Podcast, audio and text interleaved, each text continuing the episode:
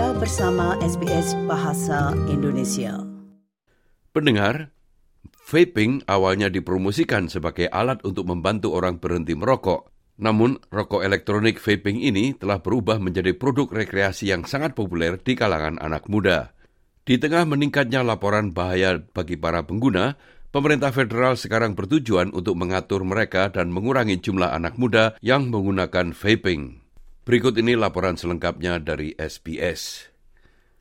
Setelah bertahun-tahun merokok, wanita berusia 20-an ini mulai menggunakan rokok elektronik atau vape 9 bulan yang lalu.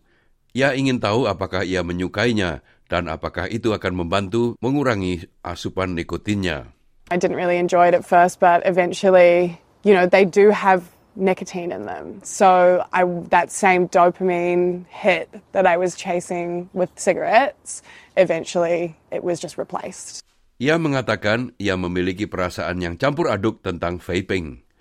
Tidak memiliki pakaian yang berbau asap rokok dan bisa lebih berhati-hati saat mengisapnya, pastilah merupakan sebuah nilai tambahan. Namun ia tidak begitu yakin sejauh menyangkut kesehatannya. So the health-wise, I don't really know if I notice any difference at this stage because I don't feel worse from vaping. I don't feel notably better. It's kind of just, I don't crave nicotine. So that's probably the biggest thing is that I stopped smoking, but I'm still addicted to nicotine and I'm still using it. So. Rokok elektronik ini diperkenalkan 15 tahun yang lalu. Saat itu mereka terlihat sebagai versi plastik dari rokok biasa yang tidak terlalu populer.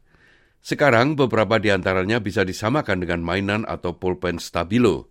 Mereka juga awalnya dimaksudkan sebagai alat untuk membantu orang berhenti merokok dan sekarang mereka dipasarkan sebagai hiburan rekreasi. Profesor Becky Freeman dari University of Sydney School of Public Health mengatakan bahwa mereka telah menarik kaum muda dalam beberapa tahun terakhir ini. Teenagers, so that age 13 to 17 year old bracket, are some of the biggest users of these products. And again, young adults, age 18 to 24, a population that we have, you know, they've grown up with health warnings on cigarette packs, anti smoking ads on television. You can't smoke in indoor public places. These products are for them. They were designed for young people, they're marketed to young people, and they're being used by young people. Pada tahun 2018, hanya 2 persen dari anak berusia 14 hingga 17 tahun di Australia yang dilaporkan sebagai pengguna vaping. Anita Dissex, Ketua Komite Kesehatan Masyarakat Dewan Kanker New South Wales mengatakan bahwa jumlahnya sekarang telah mencapai 6 persen. Over the course of, let's say, the past two decades, Australia has been at the forefront of seeing some of the lowest uh, smoking rates in the world, especially amongst 18 to 24 year olds, as well as 14 to 17 year olds.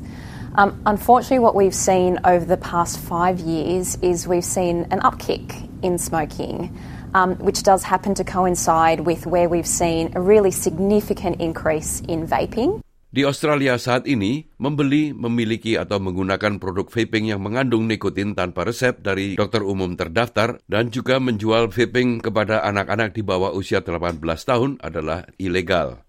Saat ini, importer dan vendor masih terus menjual apa yang mereka katakan sebagai vape bebas nikotin. Namun menurut penelitian yang dilakukan oleh Profesor Freeman yang memimpin proyek yang disebut Generation Vape, dalam banyak kasus hal itu tidak benar. If you're a young person, you're led to believe that there's just water vapor in these products with a little bit of flavor, and nothing could be further from the truth. We know from lab studies they contain very high concentrations of nicotine. They have traces of heavy metals, which are harmful.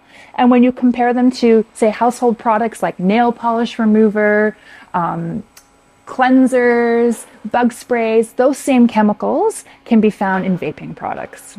Ia juga menunjukkan bahwa nikotin sangat membuat ketagihan, terutama bagi orang di bawah usia 25 tahun yang otaknya masih berkembang.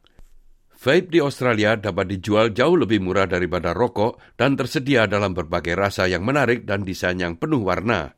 Mereka juga mudah disembunyikan karena bentuknya menyerupai mainan atau gantungan kunci.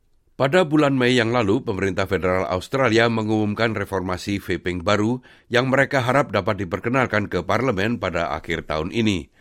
Tujuan utama dari undang-undang yang diusulkan adalah untuk mengizinkan vape hanya dijual di apotek, melarang semua produk vaping non-resep, apakah mengandung nikotin atau tidak, meningkatkan standar kualitas, mengurangi konsentrasi nikotin, melarang vape sekali pakai, dan memperlakukan seperti obat-obatan kemasan.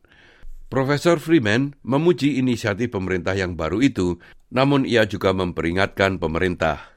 We have a really small window of opportunity to act now with urgency before I think it's too late and we won't be able to, you know, prevent this whole generation from being addicted for decades. So acting urgently and decisively is exactly what we need.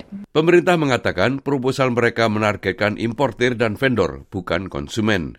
Diharapkan sumber daya yang lebih sedikit akan diperlukan untuk menghentikan impor ilegal di perbatasan negara. Anita The Sex mengatakan tujuan utama dari undang-undang yang diusulkan itu adalah untuk membuat sesulit mungkin bagi anak-anak untuk mengakses produk tersebut. Our hope is that it's really going to reinforce the a valid prescription pathway and send a really clear signal that this is not a normal consumer good.